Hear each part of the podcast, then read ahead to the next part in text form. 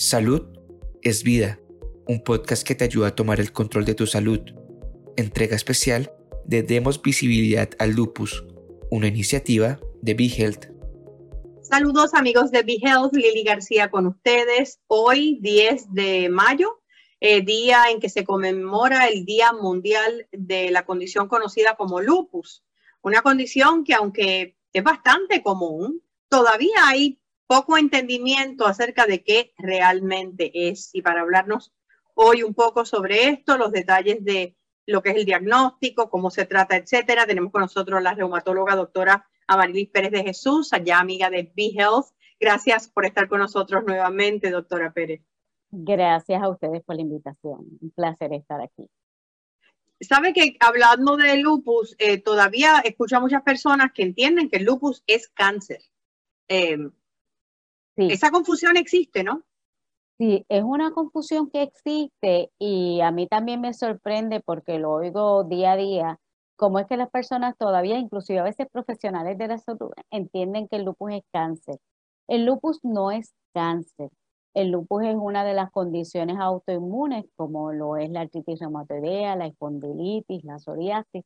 Eh, pertenece a ese grupo de condiciones autoinmunes y se va a caracterizar porque hay un ataque al propio sistema tuyo, a tus propios órganos. Se perpetúa un proceso inflamatorio crónico y ahí es donde vamos a ver eh, que se van a afectar múltiples órganos. En este caso, en el lupus en particular, eh, se va a afectar la piel, se afectan los pulmones, se afectan los riñones, los vasos sanguíneos, el cerebro, la médula ósea, o sea, cualquier órgano puede estar afectado por el lupus. Así es que es una condición un poco más extensa, más complicada. En el caso de, por ejemplo, la artritis reumatoide o la artritis psoriásica, ¿verdad? Eh, las coyunturas tienden a ser las partes más afectadas. En el lupus, ¿empieza así también o no necesariamente? No necesariamente. Y eso es lo que diferencia. Cuando hablamos de artritis reumatoidea, por ejemplo, usualmente van a estar envueltas las articulaciones. En el lupus puede estar envuelta las articulaciones, pero no necesariamente esa va a ser una manifestación inicial y usualmente no lo es. Eh, comienza, usualmente puede haber este, una erupción o un rash en la piel, en áreas mayormente expuestas al sol. Eh, puede ser que ese paciente debute con anemia, sea la primera presentación. Es un paciente que cuando presenta está mucho más enfermo que el paciente de artritis reumatoidea. ¿Por qué anemia? Eh, ¿Cómo afecta el lupus a la sangre?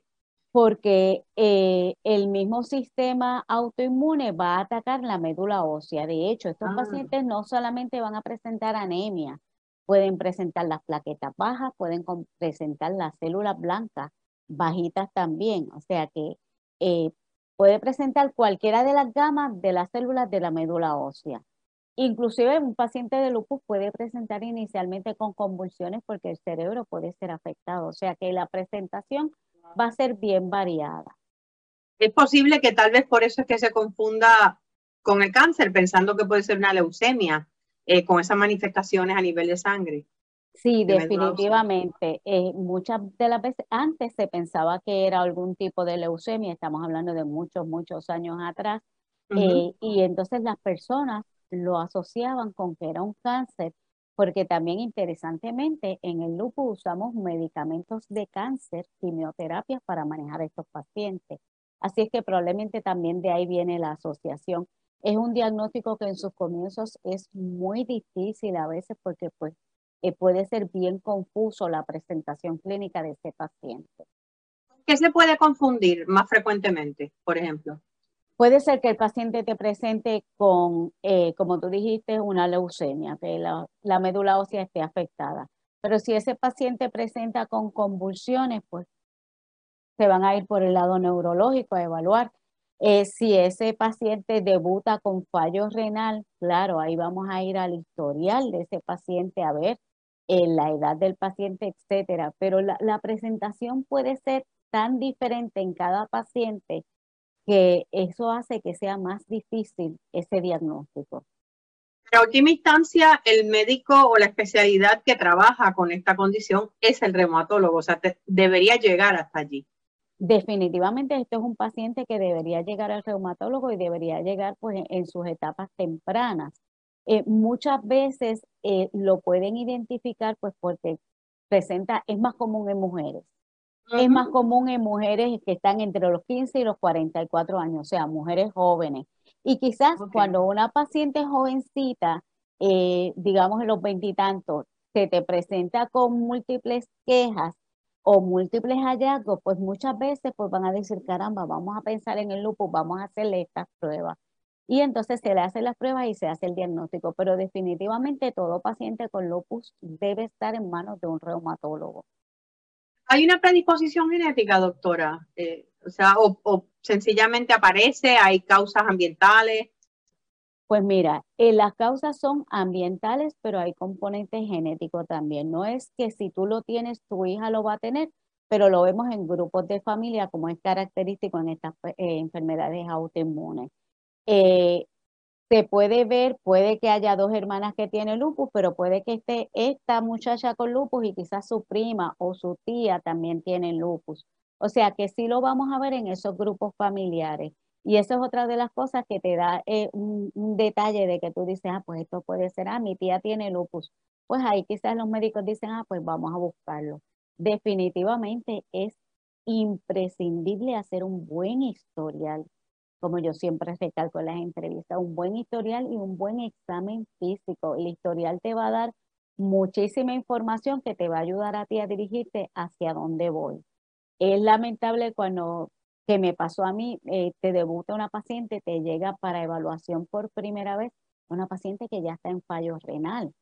Wow. Esa paciente, pues obviamente no le hicieron un historial, su mamá había tenido lupus y nunca, y nunca le hicieron una prueba. cuando, cuando se le hicieron ya la muchacha estaba en fallo renal, o sea, si te presentas una muchacha joven, hay que hacerle un buen historial porque tú tienes que buscar qué está pasando con esa niña porque no es lo usual. O sea, que es historial y examen físico. Entonces, cuando hablamos de lupus, hay unos criterios diagnósticos, buscamos unas características, buscamos esa médula ósea, si los blancos están bajitos, si las plaquetas están bajitas, eh, el anticuerpo antinuclear que mucha gente dice, ay, tiene un anatés positivo en lupus, no necesariamente. ¿Qué es eso? explíquenme en palabras de acentado. me voy a, detener aquí un momentito porque eso es bien importante. A veces hay mal diagnóstico.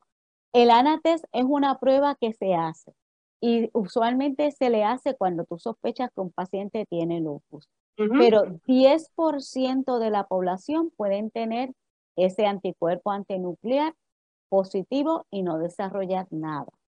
Okay. Los pacientes con desórdenes de tiroides autoinmune también tienen ese anticuerpo positivo. Por lo tanto, esa prueba solita no me hace el diagnóstico. No. Es esa prueba más el historial, más chequeamos esa médula ósea, chequeamos esos riñones, chequeamos otros anticuerpos que decimos que son anticuerpos más más precisos para lupus, como lo que es el anti-SSA. O sea, hacemos una, una evaluación completa de laboratorios y examen físico para entonces llegar al diagnóstico eh, de lupus. Si estamos hablando de lupus sistémico, claro está. ¿Cuál es la diferencia entonces con otros tipos de lupus? Porque cuando hablamos de lupus, hablamos de lupus sistémico eritematoso, que realmente es el que más se complica, sistémico, te lo está diciendo la palabra, afecta muchísimos órganos, desde la piel hasta el cerebro, incluyendo por ahí se lleva riñones, corazón, médula ósea, vasos sanguíneos, etcétera. Entonces tenemos también lo que es el lupus discoide. El lupus discoide es un lupus, es una manifestación que es solo a nivel de piel. Va a dar en cualquier parte del cuerpo, pero primordialmente van a ser en áreas de exposición al sol. Cara, la línea B del cuello, los antebrazos y los brazos, o sea, son áreas expuestas al sol. Tenemos también lo que es un lupus que es inducido por medicamentos, que es como si fuese una reacción alérgica. Eso lo pueden dar distintos medicamentos, isoniazida, hidralacina, varios medicamentos. Interesantemente, los anti-TNF, que son los medicamentos de los biológicos que se utilizan para manejo de artritis reumatoidea, pueden inducir el lupus como reacción adversa. Y entonces tenemos también lo que se llama el lupus neonatal. El lupus neonatal es que bebé recibe esos autoanticuerpos de mamá.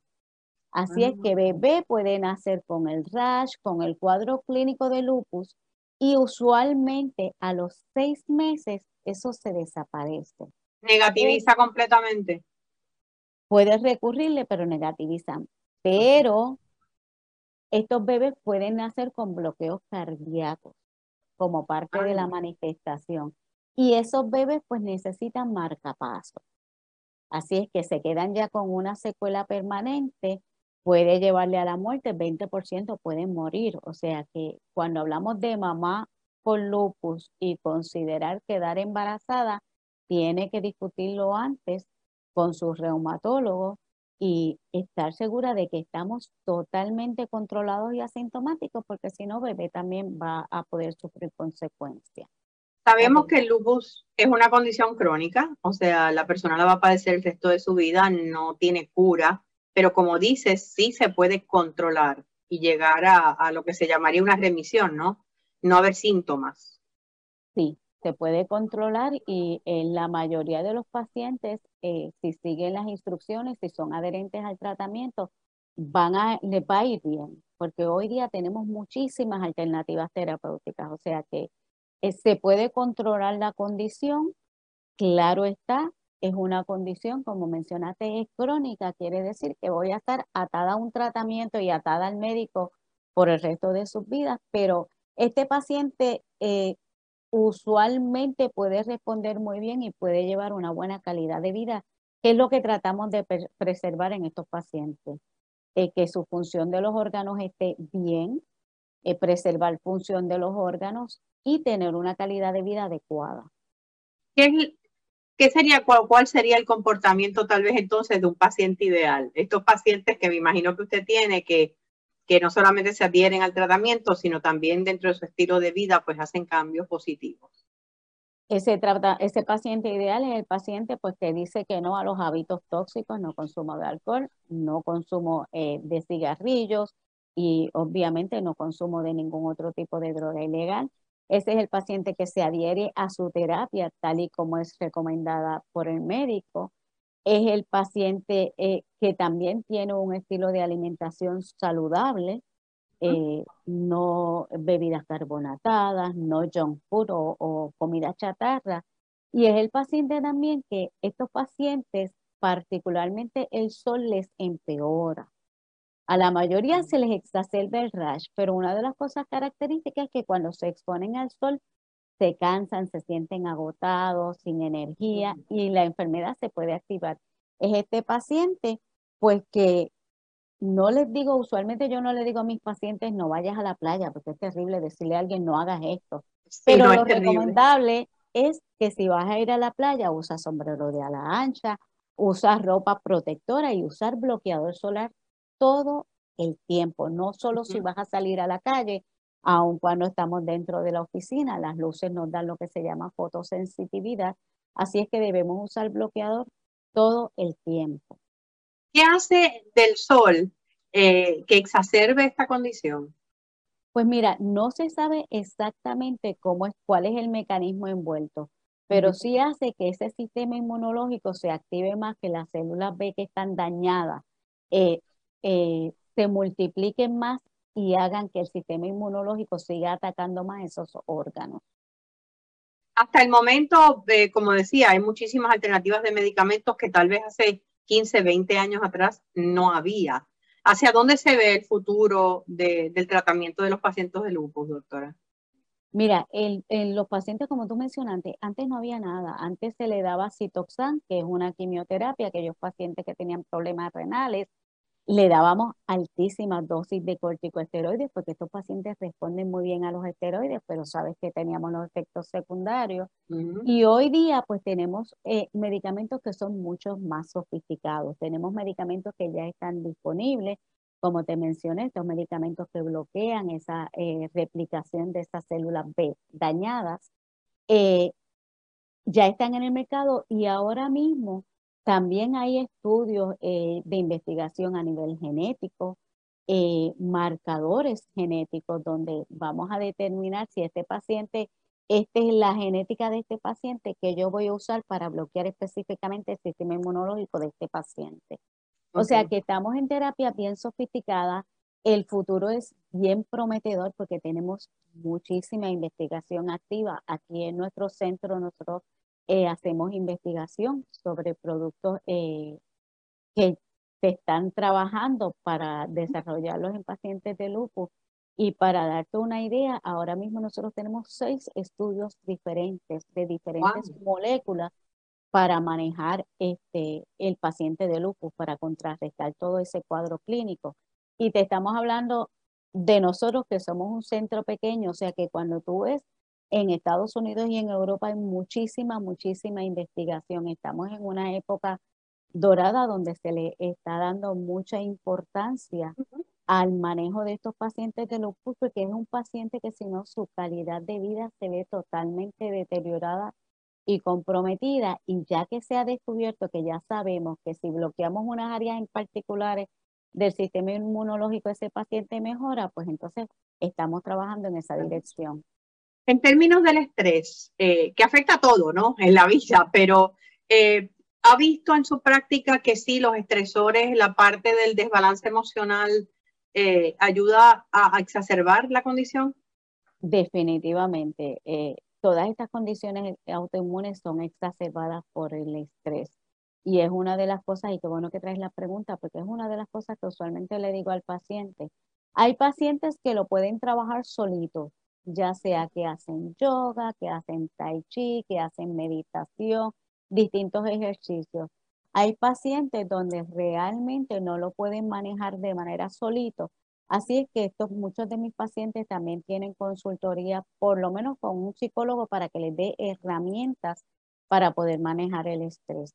Hay pacientes pues, que tienen depresión que puede ser inherente al manejo de su condición, pero el lupus también le puede a nivel eh, cerebral afectar y esos pacientes pueden tener depresión. Así es que ahí ya necesitamos eh, una ayuda adicional del psiquiatra. Pero el manejo del estrés es otra de, de las eh, cosas que se les recomienda al paciente e idealmente que hagan ejercicio, ya sea que sea natación, ya sea que sea caminar, como mencioné, yoga, deben hacer ejercicio porque esto también les va a ayudar a que ese sistema inmunológico eh, se fortalezca un poquito más, sea más combativo y más efectivo, porque realmente aquí no queremos que ese sistema inmunológico se fortalezca demasiado, porque ese precisamente es el problema. Lo que necesitamos es un sistema inmunológico que sea efectivo y que funcione eh, de manera ideal.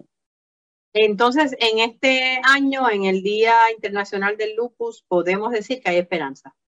Definitivamente, hay muchísima esperanza. Estamos en una época, yo diría, dorada para los pacientes de lupus. Ningún paciente de lupus eh, debe andar eh, desesperanzado o como decimos nosotros, tirar la toalla porque tiene lupus. Por el contrario, hoy día tenemos muchísimas alternativas terapéuticas y realmente pueden tener una muy buena calidad de vida aún a pesar de tener su lupus. Muchísimas gracias, doctora Pérez de Jesús, por siempre arrojarnos tanta luz en todas las condiciones que tienen que ver con la reumatología. Gracias siempre por sus conocimientos y gracias a ustedes, escucharon pacientes, amistades o seres queridos que tengan pacientes cerca de ustedes de, lupus, que hay mucha esperanza, hay mucho avance en los medicamentos. Es cuestión de eh, tomar en cuenta y tomar en conciencia lo que les toca a ustedes y lo que le toca al médico y seguir y adherirse a su tratamiento. Gracias por escucharnos, gracias por acompañarnos y será hasta la próxima. ¿Te gustó el contenido? Recuerda que puedes seguirnos en tus redes sociales favoritas. Búscanos como BeHealthPR y no te pierdas nuestras actualizaciones.